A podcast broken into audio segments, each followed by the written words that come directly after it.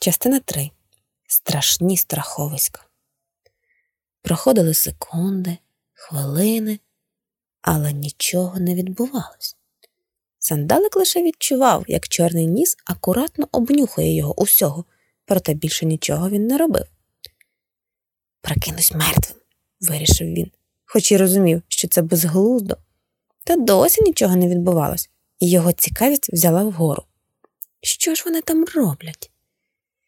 Повільно, повільно, стараючись не видати себе, сандалик розплющив одне око. Собака й досі сидів, схиливши голову на бік, і зачудовано дивився на нього. Сандалик насмілився привідкрити друге око. Привіт, сказав спокійно пес. Мене звати Редді, і посміхнувся очима. Я ти що? Сандалик розгубився. Перед ним був один з грізних ворогів, небезпечний і страшний. Але він був ввічливим і щирим, і сандалику стало якось незручно. Несподівано для себе він раптом відповів Привіт, радий знайомству. Що ти тут робиш? спитав Редді. Він вже не здавався дуже страшним, лише гігантським. Шукаю чобітка. Його вкрав собака, я знаю, собака чоботожер.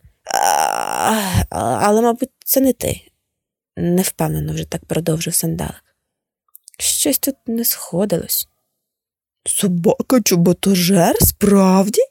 Реді здивувався, а сандалик кивнув. Він вже трошки сумнівався, але я бачив сліди лап. Та ось же він тут, мокрий, брудний, як і чобіток, вода, калюжі, бруд, все сходиться. Сандалик тицнув пальцем свого страшного ворога, що досі не ворушився. Редді зареготав і голосно гавкнув. Двері відчинились, і світло впало на кут кімнати. Там не було ніякого чоботожера. В кутку стояла звичайна швабра.